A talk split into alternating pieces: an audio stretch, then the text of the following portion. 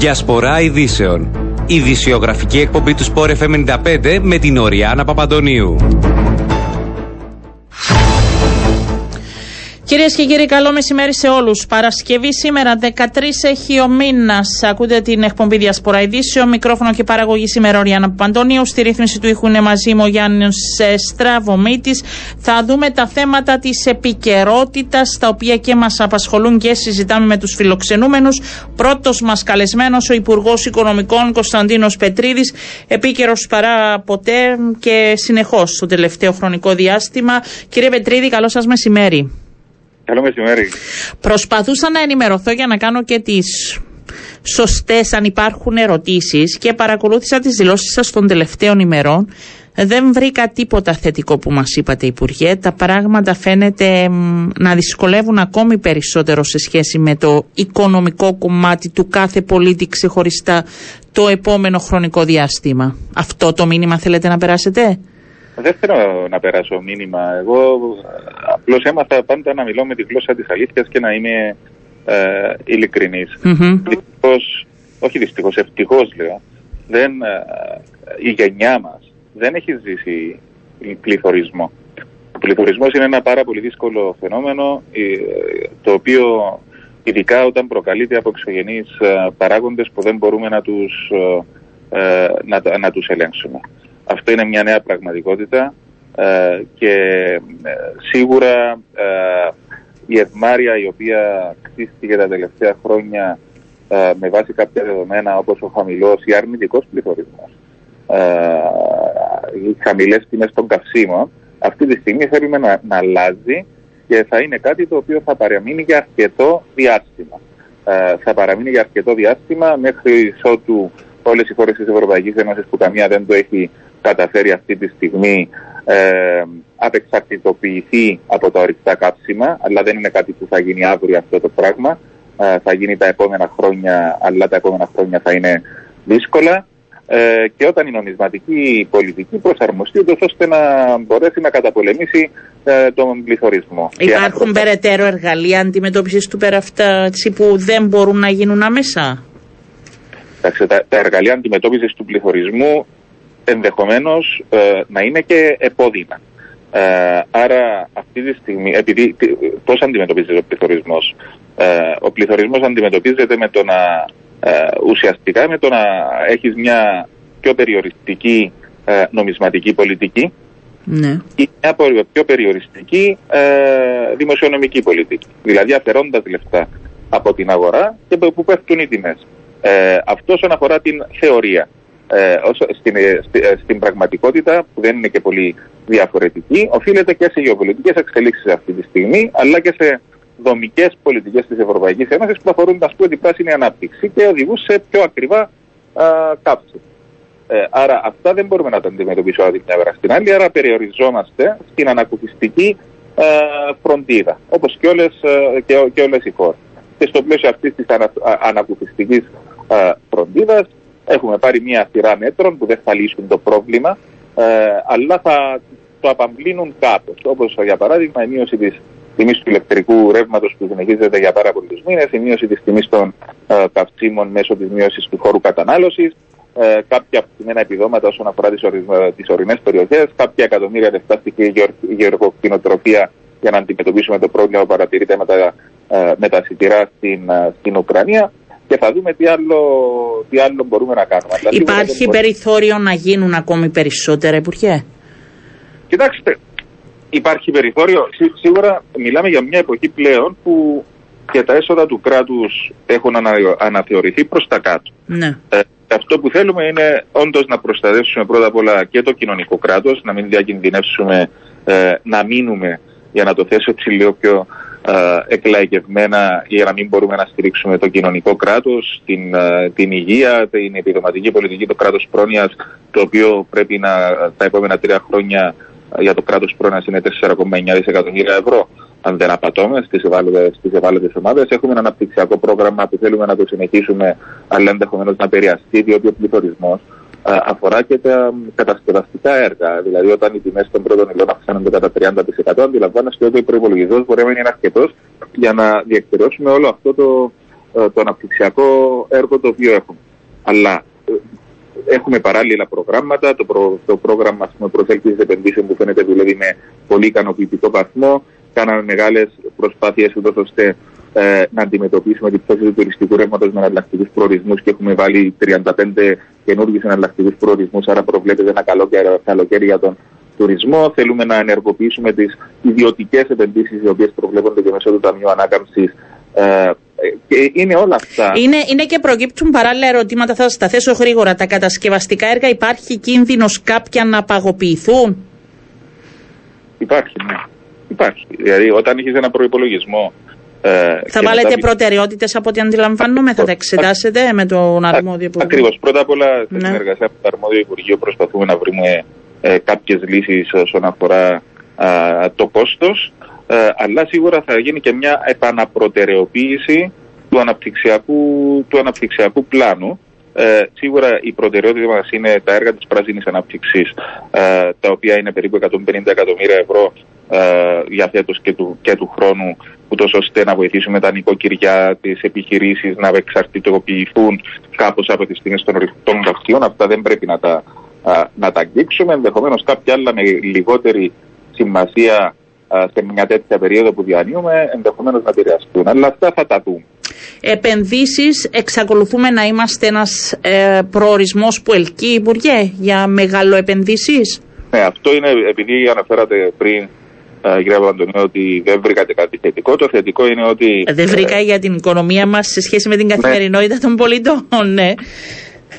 Ε, αυτό που κράτησε την οικονομία και, και κατά τη διάρκεια της πανδημίας και είχαμε ένα πολύ πιο μικρό ρυθμό ύφεσης από ό,τι είχαν άλλες χώρες ε, που κειμενόταν στο πέντε τοις εκατό και μάλιστα ε, εγώ προβλέπω ότι θα έχουμε περίπου έξι τοις εκατό ανάπτυξη ε, αυτό το τρίμηνο, είναι ο λόγος του ότι ε, συνεχίζει ο ιδιωτικός τομέας, συνεχίζουν οι επενδύσεις.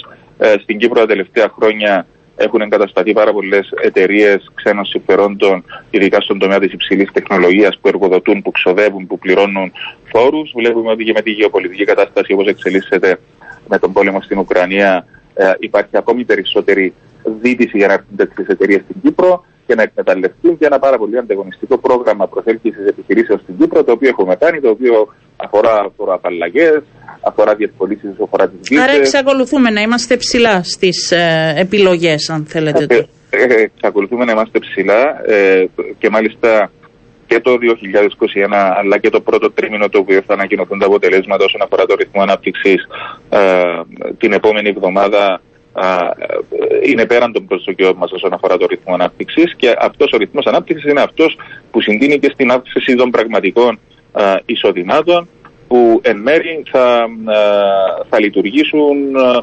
αντισταθμιστικά σε σχέση και με την αύξηση του πληθωρισμού. Σκοπός μας είναι τα πραγματικά εισοδήματα να αυξάνονται περισσότερο α, από, ότι, α, από ότι ο πληθωρισμός, τον οποίο, όπως είπα, είναι πολύ δύσκολο να αντιμετωπίσουμε, αυτή είναι εξωγενής και οφείλεται σε δομικά πλέον... Α, Υπάρχει ναι. κίνδυνος τα μέτρα που λαμβάνουμε για αντιμετώπιση του πληθωρισμού τελικά να μην βοηθήσουν και τόσο, γιατί θα γίνει ένας κύκλος και να ανεβάσουν τον πληθωρισμό? Ε, έχετε απολύτως δίκιο. Ε, γιατί... Δεν ξέρω, τώρα το σκεφτόμουν και ναι. Κοιτάξτε, μα είναι αυτό που, που είχα πει για μια παρομοίωση. Ο πληθωρισμός, όταν αρχίζει να δημιουργείται, είναι πολύ δύσκολο να αντιμετωπιστεί. Διότι πώς προσπαθείς να αντιμετωπίσεις τον πληθωρισμό? Προσπαθείς να α, βοηθήσεις με περισσότερα λεφτά, είτε με το, μέσω της ΑΤΑ, είτε μέσω κάποιων επιδομάτων, την αγορά, α, ούτως ώστε να, να αντεπεξέλθει.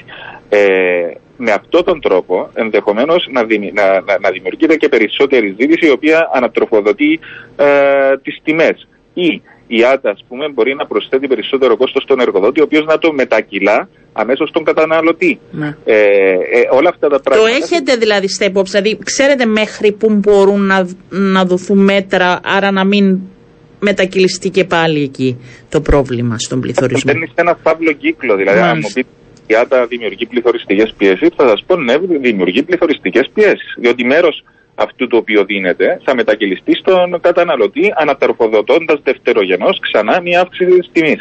Αλλά ε, είναι ένα μέτρο να βλύνει κάπως, ειδικά στους πιο χαμηλά αμοιβόμενους, ε, άρα πρέπει να δεις το κόστος και το, και το όφελος.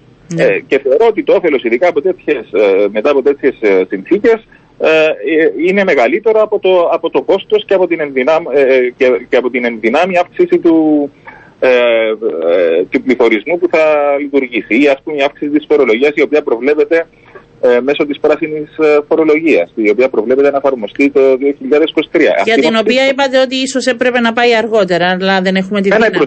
Απόψη είναι ναι, αλλά ναι. η Ευρωπαϊκή ναι. πολιτική της Ευρωπαϊκής Ένωσης, δηλαδή, τώρα μιλάμε, άμεσα, ναι. ήρθαμε, ήρθαμε, μιλούσαμε οριζόντια τους φόρους για να βοηθήσουμε όχι μόνο τους ευάλωτους, αλλά και την, και την μεσαία τάξη, ενώ η πολιτική είναι προς την αντίθετη κατεύθυνση. Ε, και φέτος άλλαξε και το σύστημα των, των ρήπων, αγοράς των ρήπων, άρα είναι πολύ πιο ακριβό ε, για όλους μας. Περίπου το τριάντα τοις εκατό του κόστους του ηλεκτρικού ρεύματος οφείλεται, ε, οφείλεται στην αγορά Uh, ρήπων. Όλα αυτά δεν μπορούμε να τα δούμε, να, να τα αποτρέψουμε. Άρα πρέπει να δούμε δομη, δομικά. Με τα έργα της πράσινης ανάπτυξης, πρέπει και, και η ίδια η ΑΕΚ να διευρύνει το δίκτυο της, ούτως ώστε να δέχεται περισσότερα, uh, περισσότερη ΑΠΕ, uh, περισσότερη ενέργεια από τα ανανεώσιμες πηγές ενέργειας. Δυστυχώς η τεχνολογία, η πράσινη, ειδικά όσον αφορά uh, την φύλαξη της ενέργειας με μπαταρίες, δεν έχει προχωρήσει τόσο πολύ, άρα πρέπει να διεισδύσει περισσότερο μέσα στο δίκτυο. Είναι, ξέρετε, μπήκαμε σε μια πολύ περίεργη και πολύπλοκη. Πολύ ε, περί, πε, περίπλοκη. Προσπαθούμε και εμείς να αντιληφθούμε. Θα ρωτήσω και κάτι άλλο. Στο Ταμείο Ανάκαμψης που βλέπουμε τη δόση, δεν πήραμε την πρώτη, δεν υπάρχει κίνδυνος για τη δεύτερη. Γιατί δεν κάνετε κάτι να πάρουμε τα χρήματα, αφού όλα είναι απαραίτητα? Έχετε απολύτως δίκιο. Εμείς προσπαθήσαμε. Ε, έχουμε καταθέσει, δηλαδή από πλευράς κυβέρνησης, έχουν ναι. κατατεθεί τα νομοσχέδια στη Βουλή. Έχουν περάσει κάποια δύσκολα νομοσχέδια, όπως ήταν το νομοσχέδιο της τοπικής αυτοδιοίκησης, το νομοσχέδιο της δημόσιας υπηρεσίας που εκτιμούσαν για χρόνια, και αν δεν ήταν ενδεχομένως και το, ε, αυτό το, το καρότο ότι πρέπει να ψηφιστούν, επειδή ήταν ορίκιο να μην, να μην γινόταν ποτέ με βάση το δικό μας το πολιτικό σύστημα, αλλά παραμένει ένα νομοσχέδιο στο οποίο δυστυχώς δεν βρέθηκε, ε, δεν βρέθηκε η συνένεση και δεν είναι πάνω μας. Δηλαδή, εντάξει, δεν μπορεί και... να γίνει μια και... κοινή προσπάθεια, ε, δηλαδή να κάνετε κι εσείς ένα βήμα, δεν ξέρω, και τα πολιτικά. Α, γίνονται. Θα κάνουμε και υπάρχουν και ανεπίσημες επαφές για να δούμε πώς μπορούμε να βοηθήσουμε, αλλά δυστυχώς ακόμη δεν έχουμε, δεν έχουμε καταφέρει να βρούμε αυτή την κοινή συνισταμένη, με αποτέλεσμα να μην έχουμε πάρει την πρώτη δόση από το Ταμείο Ανάκαμψης, η οποία είναι ογδόντα πέντε εκατομμύρια ευρώ. Και αντιλαμβάνεστε πόσο, σημαντικά, πόσο σημαντικό είναι αυτά τα λεφτά να μπορούμε να τα απορροφήσουμε στο μέγιστο βαθμό. Αλλιώς, απλώς θα τα αποπληρώσουμε, διότι και το Ταμείο Ανάκαμψης δεν είναι δωρεάν λεφτά. Είναι ναι. λεφτά τα οποία θα πάρει από την Ευρωπαϊκή Ένωση ε, και θα τα αποπληρώσουμε τις συνεισφορές των, το, του φορολογούμενου τα επόμενα χρόνια, σε ένα βάθος χρόνου. Ε, Υπουργέ, κλείνοντας, αν σας ρωτούσα τι θα πείτε στον κόσμο που στέλνει και τα μηνύματα και για το ρεύμα και για τους χαμηλούς μισθούς και για τις πολλές υποχρεώσεις και για τις τιμές των καυσίμων, ε, τι, τι γίνεται? Αυτή τη στιγμή θέλω να είμαι, ε, ε, σας λέω, μπαίνουμε σε μια δύσκολη εποχή ναι. και εγώ πάντα εμπρινίζω με τον κόσμο. Έχουμε καταφέρει με τις κυβερνητικές πολιτικές και έχουμε από το πιο φτηνά καύσιμα, παρά το γεγονός ότι αυξάνονται, και το νιώθει ο κόσμος στην καθημερινότητα, όταν πάει να γεμίσει με βενζίνη το αυτοκίνητο του, το νιώθει, αλλά ακόμα Uh, είμαστε από τους πιο φτηνούς, δηλαδή στην Ελλάδα έχει ξεπεράσει το δύο είκοσι, που είναι και χαμηλότερο και το... Εντάξει, uh, πάντα κατά... είχαμε διαφορά, ενώ το... με την Ελλάδα. Ναι, αλλά, ναι. αλλά οι κυβερνητικές πολιτικές, ε, ξέρετε, τα καύσιμα τα παίρνουμε από την Ελλάδα. Ναι. Έχουμε και το κόστος των μεταφορικών και πάλι έχουμε μια διαφορά τριάντα με σαράντα τοις εκατό. Ε, θα προσπαθήσουμε να μείνουμε όσο μπορούμε σε αυτές τις κυβερνητικές πολιτικές. Θα δούμε πώς μπορούμε να ενισχύσουμε με τα νέα δεδομένα α, της κοινο, την κοινωνική διάσταση της πολιτικής μας, διότι ο πληθωρισμός δημιουργεί κοινωνικές ανισότητες, και από εκεί και πέρα έχουμε και μια δοκιμασμένη συνταγή. Στοχεύουμε στην ανάπτυξη. Στην ανάπτυξη με τις επενδύσεις, οι οποίες θα φέρουν, και υπάρχουν και κάποιες ευκαιρίες. Θα είναι πολλές οι πράσινες επενδύσεις που θα γίνουν το επόμενο διάστημα. Ε, και επειδή αναφέρατε... Με ένα τοπίο όμως τα επόμενα τρία χρόνια δύσκολο. Μιλάμε για επενδύσεις που... Τα επόμενα τρία-τέσσερα χρόνια πολύ δύσκολο. Και αναφέρατε και πληθωριστικές τάσεις. Ναι. Ε, νομίζετε ότι το Ταμείο Ανάκαμψης δεν φέρνει πληθωριστικές τάσεις? Νομίζετε ότι ε, όταν ρίχνει η Ευρωπαϊκή Ένωση οκτακόσια δισεκατομμύρια μέσα στην αγορά, δεν θα, θα πάει πάνω η τιμή του σιδήρου, η τιμή των πρώτων υλών για τα κατασκευαστικά έργα? Αλλά αυτό είναι αναγκαίο, ούτως ώστε να γίνουν αυτές οι υποδομές, ούτως ώστε να εξαρτηθούμε και από τα ε, να γίνουν οι μεταρρυθμίσεις και να εξαρτηθούμε ε, και στην πράσινη φύση της πολιτικής μας. Άρα ε, υπάρχουν πολλά πράγματα τα οποία φέρνουν πληθωριστικές τάσεις, ε, πέραν του γεωπολιτικού που είναι το μεγαλύτερο μας πρόβλημα, που είναι ο πόλεμος στην, ε, στην Ουκρανία, η εισβολή της, της Ρωσίας. Αλλά πρέπει με αυτά τα εργαλεία τα οποία έχουμε να προσπαθήσουμε όσο το δυνατό καλύτερα. Εγώ νομίζω ότι έχουμε αποδείξει τις τελευταίες κρίσεις ότι μπορούμε να χειριζόμαστε την οικονομία. Πιστεύω ότι θα τη χειριστούμε και αυτή, την, και αυτή τη φορά με τον καλύτερο δυνατό τρόπο. Βλέπουμε ότι οι προσπάθειες μας για να φέρουμε την ανάπτυξη ε, αποδίδουν. Υπάρχει, υπάρχει πολύ ενδιαφέρον για ανάπτυξη. Θα το δούμε ε, και στην πράξη, ε, Υπουργέ. Το, είδα, το είδαμε πράξη. Μέχρι τώρα, θα δούμε και από εδώ και πέρα. Ε, Ο καθένας κρίνεται από, από το έργο του, ναι. Ότι θα σημαίνει ότι τα πράγματα θα είναι, θα είναι εύκολα. Ναι. Ε, πριν κλείσουμε, να ρωτήσω αν έχετε οποιοδήποτε σχόλιο για την εξαγγελία υποψηφιότητας Νίκου Χριστοδουλίδη, και όχι ως υπουργός, αλλά και ως τέλεχος του Δημοκρατικού Συναγερμού και ως ε, ψηφοφόρος. Ε, μπορώ να κάνω ένα σχόλιο. Ε, νομίζω ότι ακούσαμε ένα ευχολόγιο. Ε, Ε, έβαλε αυτή την κυβέρνηση στο ίδιο καλάθι με προηγούμενες που δημιούργησαν την κρίση, ε, αυτή την κυβέρνηση η οποία μας έβγαλε από δύο διαδοχικές κρίσεις, ε, πήκε στο ίδιο καλάθι. Ε, δεν άκουσα που διαφωνεί με την κυβερνητική ε, πολιτική. Ε, όσον αφορά ε, την οικονομία, δεν, δεν άκουσα κάτι, και αφού με ρωτάτε και ως Υπουργό Οικονομικών. Αντίθετα, άκουσα και κάποιες ενδεχομένως άστοχες Ε, ορολογίες, ότι είναι εναντίον, λέει, της κερδοσκοπίας. Τι σημαίνει εναντίον της κερδοσκοπίας? Ο σκοπός της οποιασδήποτε επιχείρησης είναι το κέρδος. Το κέρδος το οποίο θα δημιουργήσει θέσεις εργασίας, το, το κέρδος το οποίο θα αυξήσει ε, τα εισοδήματα, ώστε να μπορούν να πληρωθούν αυτές οι, η, η κερδοσκοπία, ε, απαγορευόταν στη Σοβιετική Ένωση, η οποία, η οποία κατάρρευσε. Αν είναι με αυτά τα μυαλά που θα αποκορευτούμε σε μια νέα εποχή, ε, τότε επιτρέψτε μου να έχω σοβαρές ε, αμφιβολίες. Ε, συνεργαστήκατε χρόνια με τον Νίκο Χριστοδουλίδη. Ε, δεν ξέρω αν εξέφρασε και τότε τι, τις ίδιες απόψεις και τη διαφωνία με την πολιτική που ακολουθούσατε. Όχι, δεν τον άκουσα ουδέποτε να εκφράζει οποιαδήποτε, ε, οποιαδήποτε διαφωνία σε οποιαδήποτε πολιτική. Και χτες πάντως δηλώνεις τέλεχος, συνεχιστής της, του Δημοκρατικού Συναγερμού πάντως. Το είπε και αυτό, ότι δεν ξεχνάει από πού ξεκίνησε και ποια είναι η κυβέρνηση και ποιο κόμμα υποστηρίζει. Ναι, λέει, δεν ξεχνάει από πού ξεκίνησε, αλλά ε, αποσχίστηκε ε, και παρουσιάστηκε όσο διάσπαση από, από αυτού που ξεκίνησε. Ε, και όταν κάνεις μια τοποθέτηση πρέπει να προτάσεις και πολιτικές. Τώρα, η, η αχαϊδεύοντας τα αυτιά να λες ότι ε, έχω μιλήσει από, με, από τους αριστερούς μέχρι τους οικολόγους μέχρι τους δεξιούς και εγώ δεν έχω ούτε ιδεολογική ταυτότητα, ούτε πολιτικές. Υπάρχουν πολιτικές στην, στην ιδεολογία και στην πολιτική. Υπάρχουν πολιτικές. Οι αριστερές πολιτικές είναι πολύ διαφορετικές από τις δεξιές πολιτικές, για να το θέσουμε μια εκλαϊκευμένη έννοια. Πού, πού θα, πού, σε, ποιο, σε ποια κατεύθυνση πάει. Ε, αν έχετε ακούσει κάτι εσείς προς αυτή την κατεύθυνση, έχω ακούσει, εγώ έχω ακούσει μόνο ένα ευχολόγιο. Επέλεξε μόνο να κατονομάσει όλες τις ομάδες πληθυσμού, ε, ότι θα τους λύσει όλα τα πρόβλημα. Ενδεχομένως έχει περισσότερες απαντήσεις στο όταν αποφασίσει να παρουσιάσει το εκλογικό του πρόγραμμα. Ναι. Ευχαριστώ πολύ, Υπουργέ. Να είστε καλά. Καλό σας μεσημέρι. Κύριε Χρήση Παντελίδη, πάμε στο βουλευτή του Δίκου. Ε, πώς ένας άνθρωπος που δηλώνει ότι το πρόγραμμα του Δημοκρατικού Συναγερμού μέχρι τώρα το τίμησε, είναι παιδί του Δημοκρατικού Συναγερμού, δεν διαφώνησε, ακούσαμε και από συναδέλφους του, πώς τώρα μπορεί ε, να στηριχθεί από το Δημοκρατικό Κόμμα? Καλό σας μεσημέρι.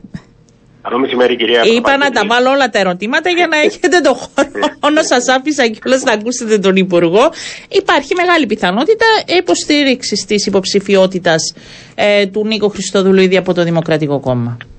Καταρχάς να διευκρινίσω, κυρία Παπαντωνίου, και νιώθω την ανάγκη να το κάνω, γιατί ακούω τα στελέχη του Δημοκρατικού Συναγερμού να αναπαράγουν το ίδιο ψέμα από χθες.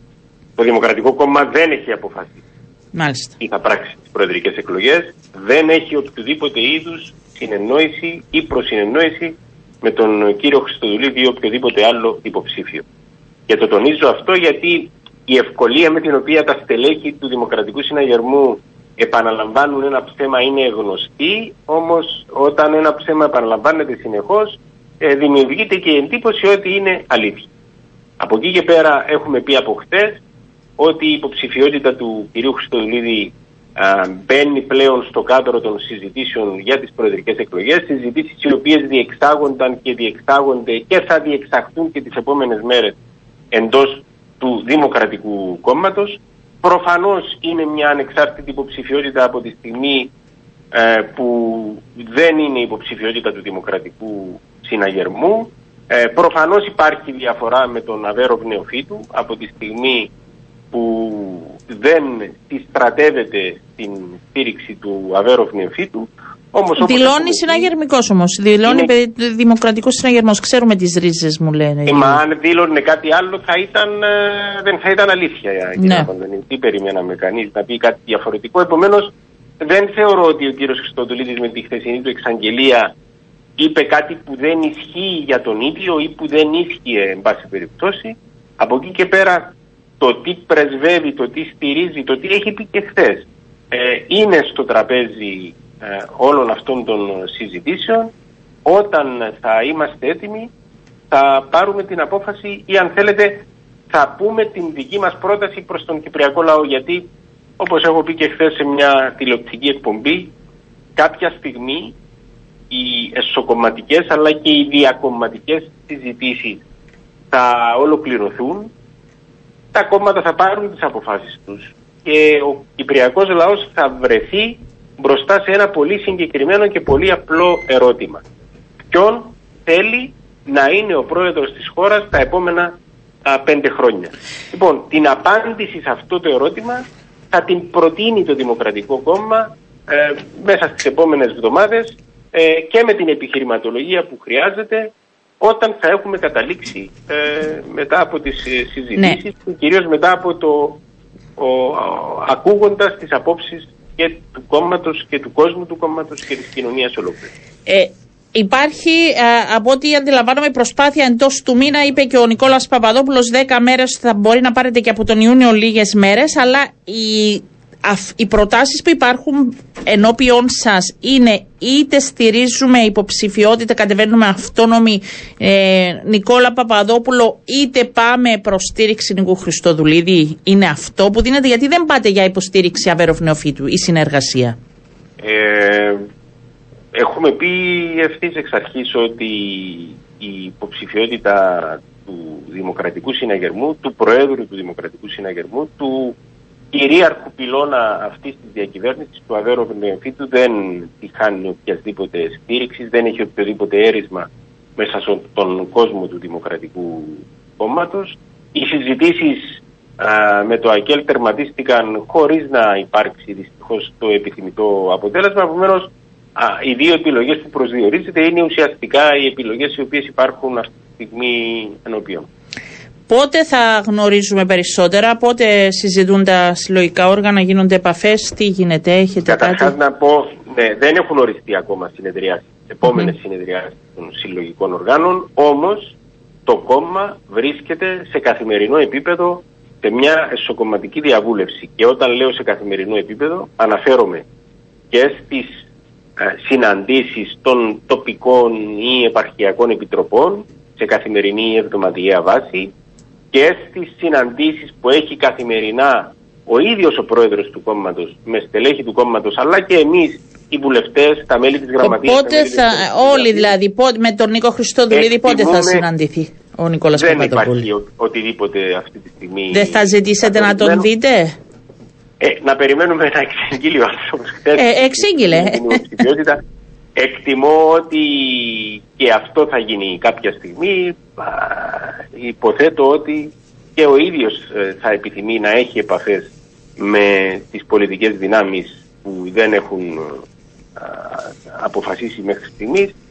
Όταν, το βέβαιο είναι, κυρία Παπαντωνίου, ότι ό,τι είναι να γίνει θα γίνει με διαφάνεια και με την κατάλληλη ενημέρωση. Ωραία. Θα είναι όλα έτοιμα τις επόμενες μέρες και θα τα πούμε εκ νέου. Ευχαριστώ πολύ, κύριε Παντελίδη, να είστε καλά. καλά. Να... Καλό Σαββατοκύριακο. Να είστε καλά, και φεύγουμε από το χώρο της πολιτικής. Δυστυχώς πάμε στον εκπρόσωπο τύπου του Υπουργείου Άμυνας και το λέω, τον κύριο Χρήστο Πιερί μας ακούει. Καλό σας μεσημέρι.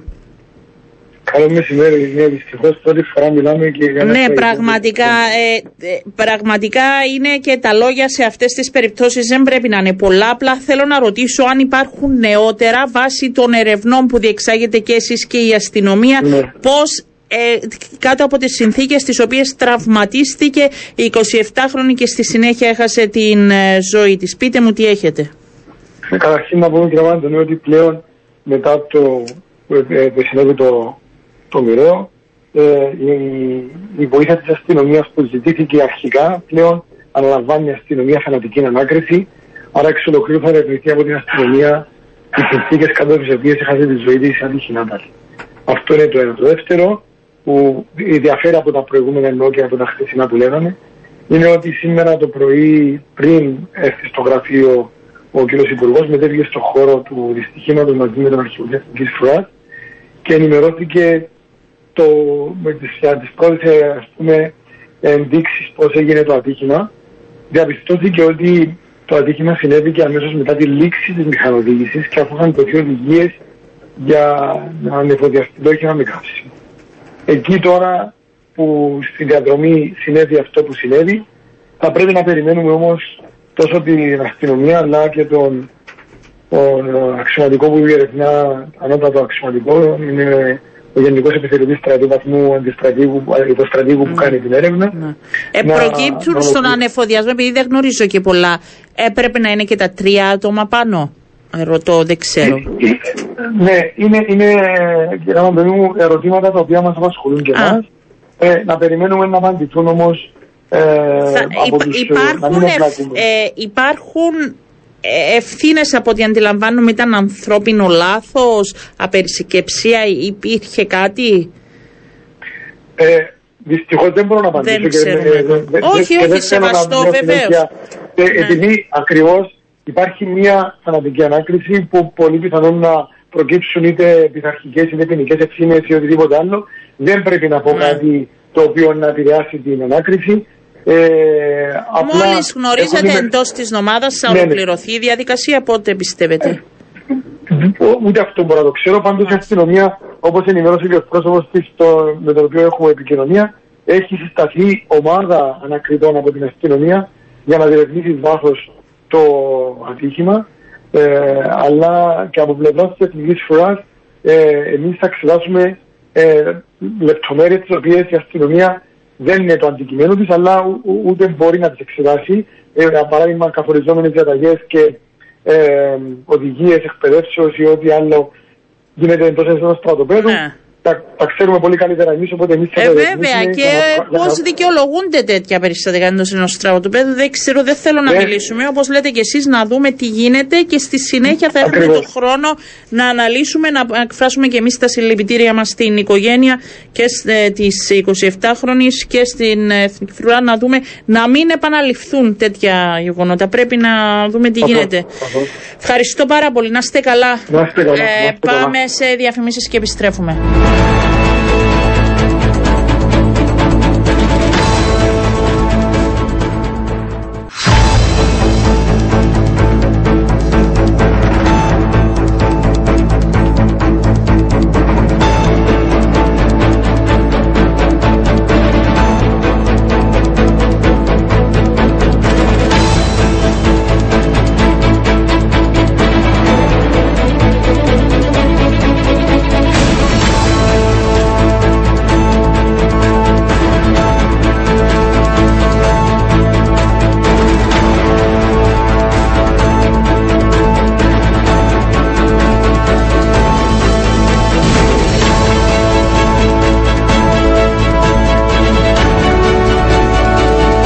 Λοιπόν, εδώ είμαστε. Απλά ακούτε περισσότερο το μουσικό χαλί της εκπομπής, γιατί προσπαθούμε να επικοινωνήσουμε με την φιλοξενούμενη μας για το επόμενο θέμα.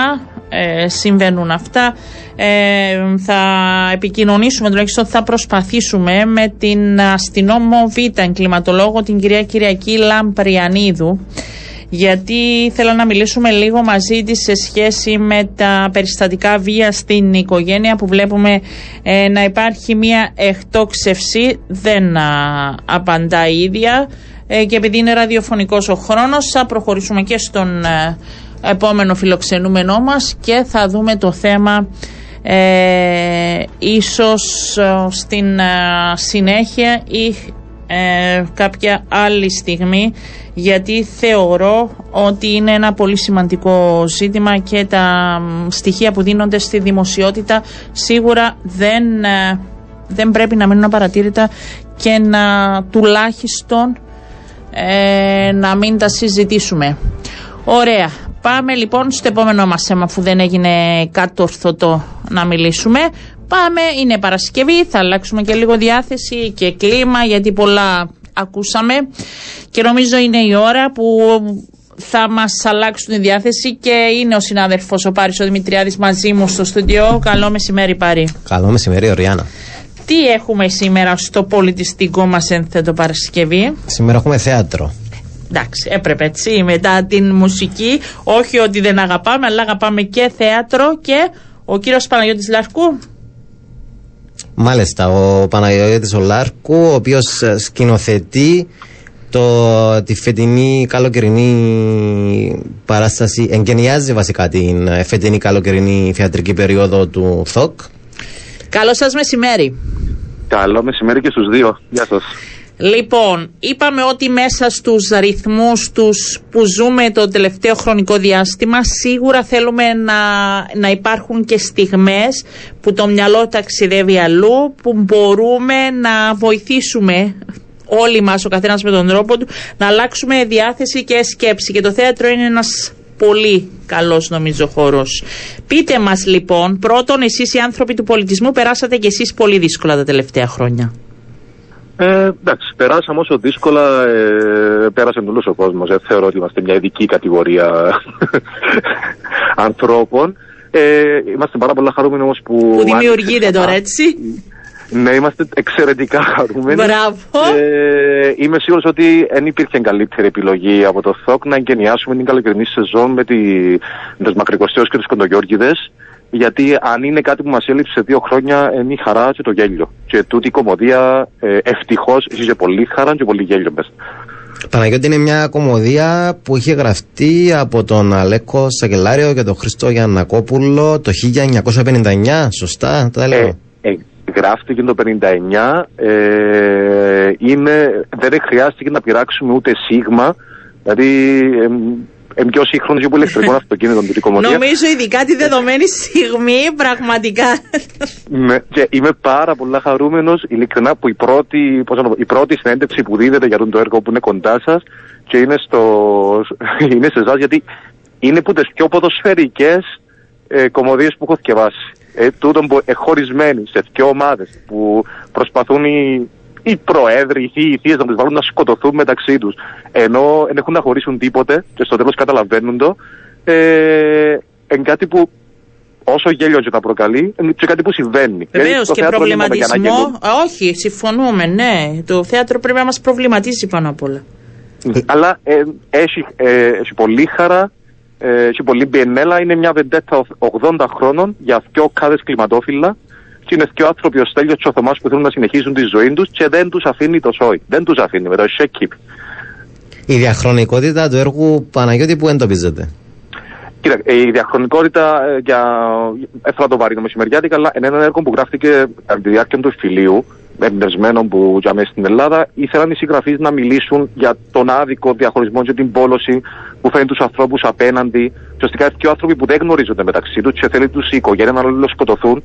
Και επειδή δεν θέλουν να λάβουν μέρος σε αυτό το πράγμα και θέλουν να, να το αποφύγουν, ε, καταλήγουν να κρύβονται μαζί, επειδή εγνωρίζονται. Οι δύο θανάσιμοι εχθροί σώζει ο ένας τον άλλον κατά λάθος.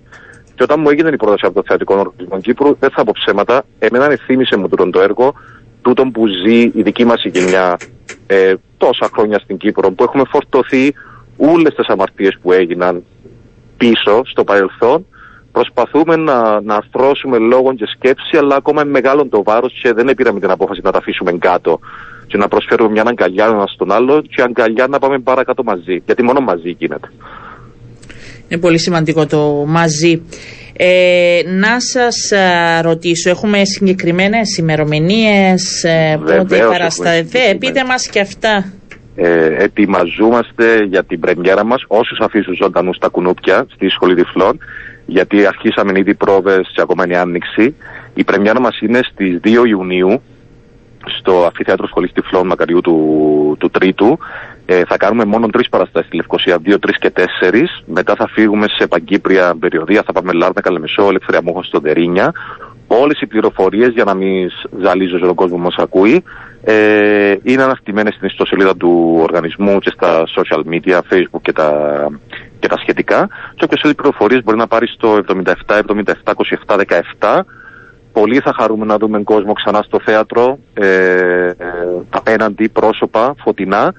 Και υπογράφω και αναλαμβάνω την ευθύνη ότι θα περάσετε ένα από τα πιο όμορφα βράδια του καλοκαιριού σας, όσοι έχετε τη διάθεση να μας κάνετε παρέα σε όλο το ταξίδι. Οπότε εγκυάσαι για ήλιο. Να περάσουμε ναι, ναι, καλά, αναλαβα, δεν αναλαμβάνω, ναι. αναλαμβάνω την πλήρη ευθύνη. Ε, θε, είναι για ηλικίες, για όλες τις ηλικίες. Είναι ρωτάω από, και αυτό, είναι, γιατί μου αρέσει α, και το οικο, οικογενειακές παραστάσεις. Έχω και αυτό είναι, το θέμα. Είναι μια παράσταση, λέγω, από εννέα μέχρι ενενήντα εννέα. Εξαιρετικά, αυτές τις παραστάσεις μας αρέσουν πολύ. ε, και θέλω να πούμε, θα πούμε λίγο και για τους συντελεστές όλους, έτσι να... Ε, Αλήμα. Αν δεν πούμε, δεν θα έρθω στην πρόβα, να μου κρατούν μούτρα. Ε, έτσι είναι, ε, γιατί δεν είστε μόνος σας που μπορεί να μοιράσετε αυτό τον ενθουσιασμό, είναι όλη η ομάδα. Ε, στα σκηνικά και στα κοστούμια είναι ο Εντουάρντος Γεωργίου, ο αγαπημένος μου, στη μουσική είναι ο Δημήτρης Σωσπύρου, στη χορογραφία είναι η Άννα Χούρη.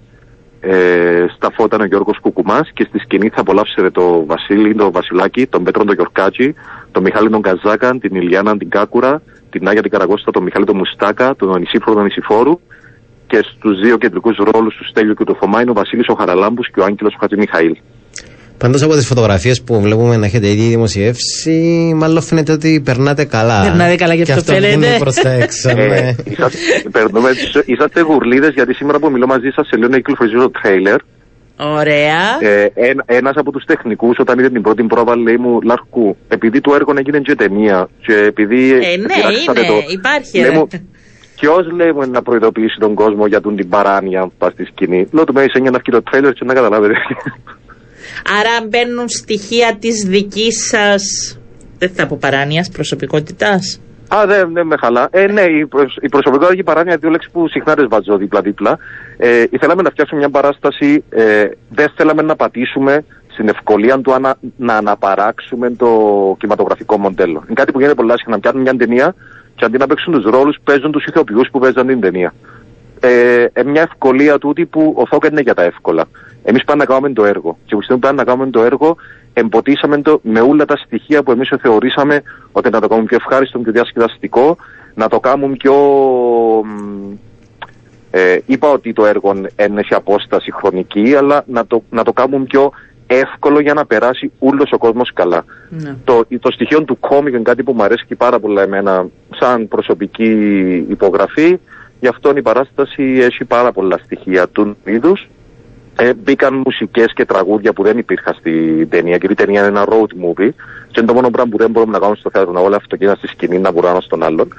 Ε, ε, γι' αυτό ήβραμε λύσεις, ε, πολλά όμορφες λύσεις, για να, για να κάνουμε μια βραδιά που να τσιλήσει ευχαριστά, νεράκι. Οπότε, Παναγιώτη, αν αντιλαμβανόμαστε σωστά, μιλάμε για ένα έργο διαχρονικό μεν, αλλά με, εμπλουτισμένο με στοιχεία σύγχρονα και σημερινά.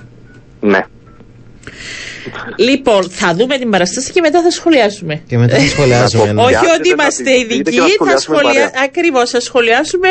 Ο Πάρης είναι λίγο πιο ειδικός από μένα. Εγώ απλά θα παρακολουθήσω ως θεατής και θα σας πω, γιατί Ωραία. πραγματικά νομίζω το χρειαζόμαστε την δεδομένη ε, στιγμή. Δεν υπάρχει. Δεν υπάρχει η έννοια του ειδικού στο θέατρο. Το θέατρο που φτιάχνει για τους ειδικούς είναι ένας θέατρο που δεν είναι ζωντανό.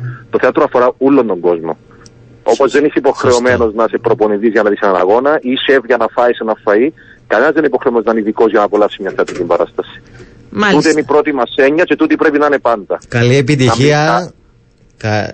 Ναι, καλή επιτυχία. Να πούμε ο κόσμος να αγκαλιάσει και τις παραστάσεις φέτος.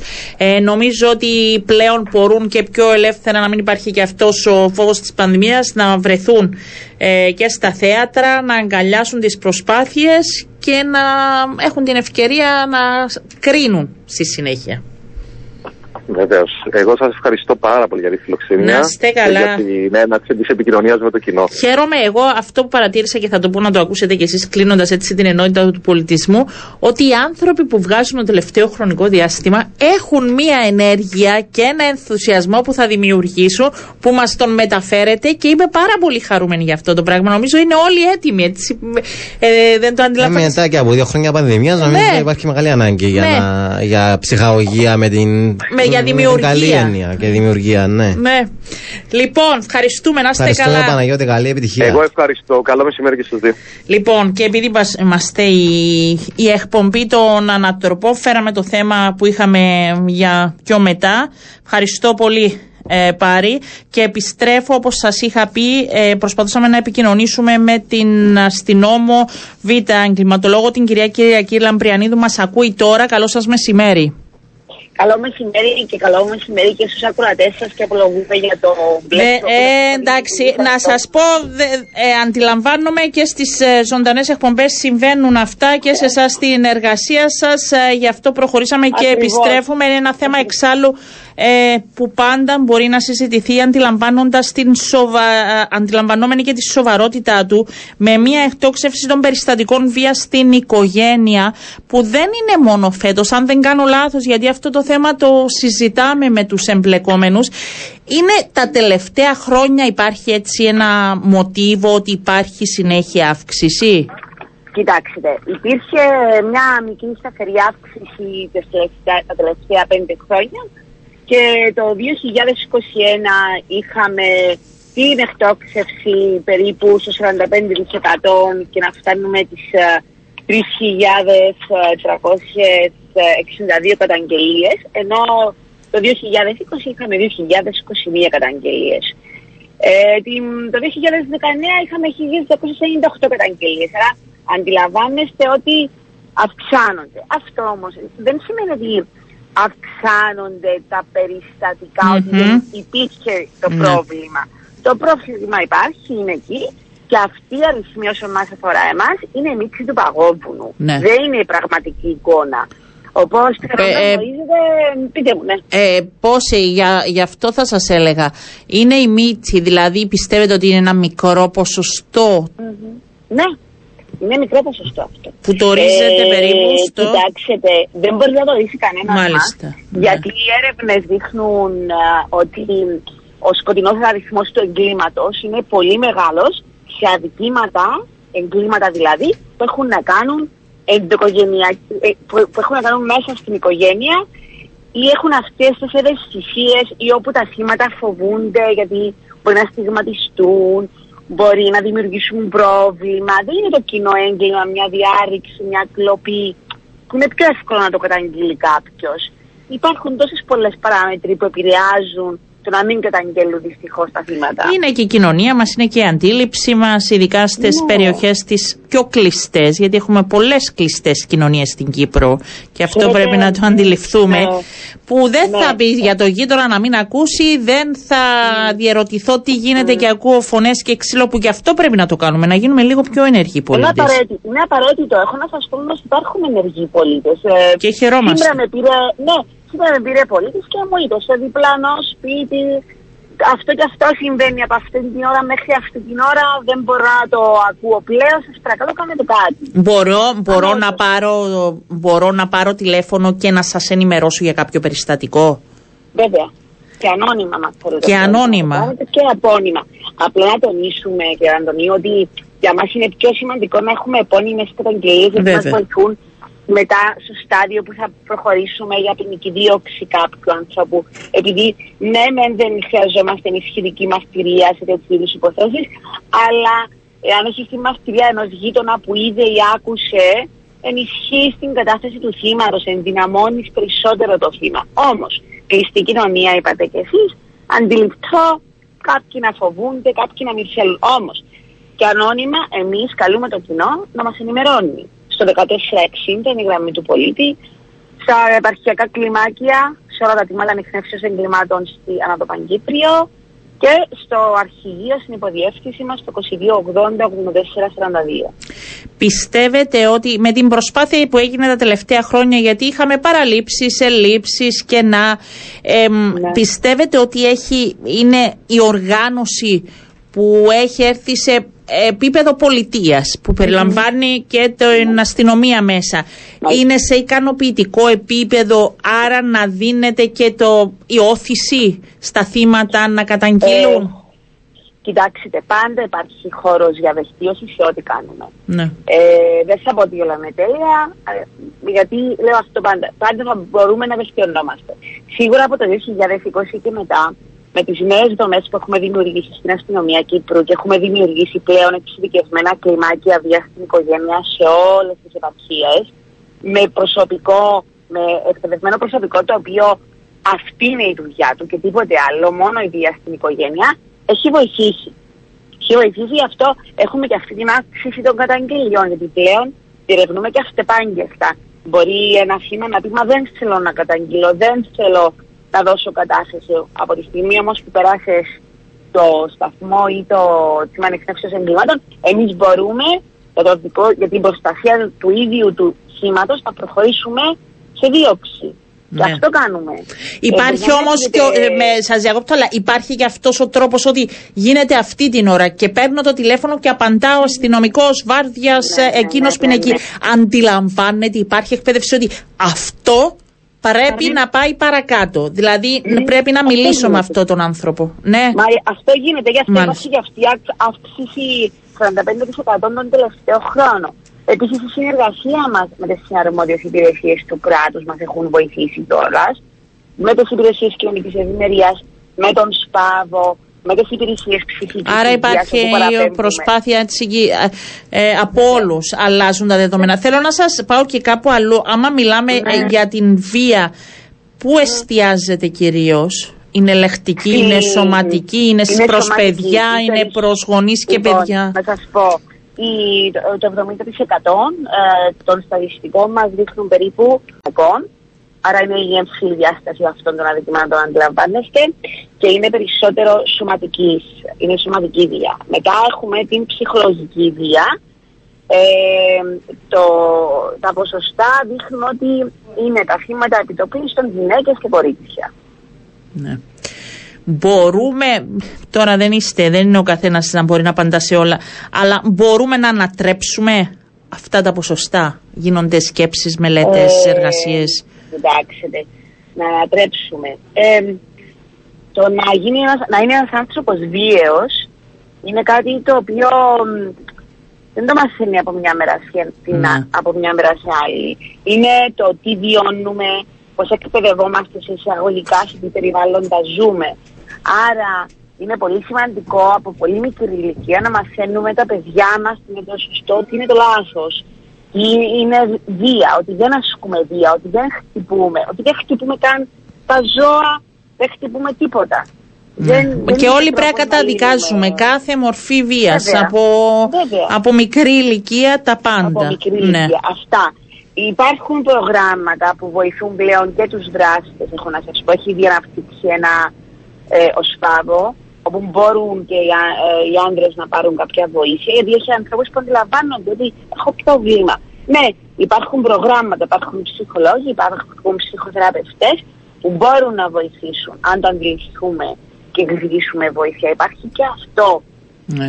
Να το... Θα επιμένω στην εκπαίδευση όμως από μικρή ηλικία στο δίνε... και στην οικογένεια και τα μηνύματα ε, που στέλνει η οικογένεια ε, για κάθε αυτό... μορφή βίας πραγματικά. Γι' αυτό λέμε πολλές φορές τα θύματα που έρχονται κοντά μας ότι θέλουμε να είστε το παράδειγμα για τα παιδιά σας, ναι. ότι δεν αποδέχεστε τη βία, ότι θα σταματήσετε αυτό, γιατί πολλές φορές γίνεται ένας κύκλος μετά. Τα παιδιά βλέπουν, μαθαίνουν, να έτσι λύνουμε τα προβλήματα ναι. μας με τη βία. Όχι, δεν λύνονται τα προβλήματα με τη βία, λύνονται διαφορετικά. Άρα αυτά, αυτά είναι τα πράγματα που πρέπει να έχουμε υπόψη μας και σίγουρα να βλέπουμε και τι γίνεται γύρω μας. Πολύ σημαντικό για μας. Βέβαια, και να έχουμε, μπορούμε να καταγγείλουμε, μπορούμε να δώσουμε και πληροφόρηση, μπορεί mm-hmm. να γίνει και προσπάθεια και βελτιώνονται όλα. Ε, θα παρακολουθούμε. Σας ευχαριστώ πάρα πολύ. Να είστε καλά. Εγώ σας ευχαριστώ. Καλή συνέχεια. Να είστε καλά. Λοιπόν, κυρίες και κύριοι. Φτάσαμε και σήμερα στο τέλος της εκπομπής μας. Να είστε καλά, να έχετε πολύ όμορφο απόγευμα. Ε, καλό Σαββατοκυριακό σε όλους και δίνουμε ραντεβού την Δευτέρα στις δώδεκα και κάτι. Να είστε καλά.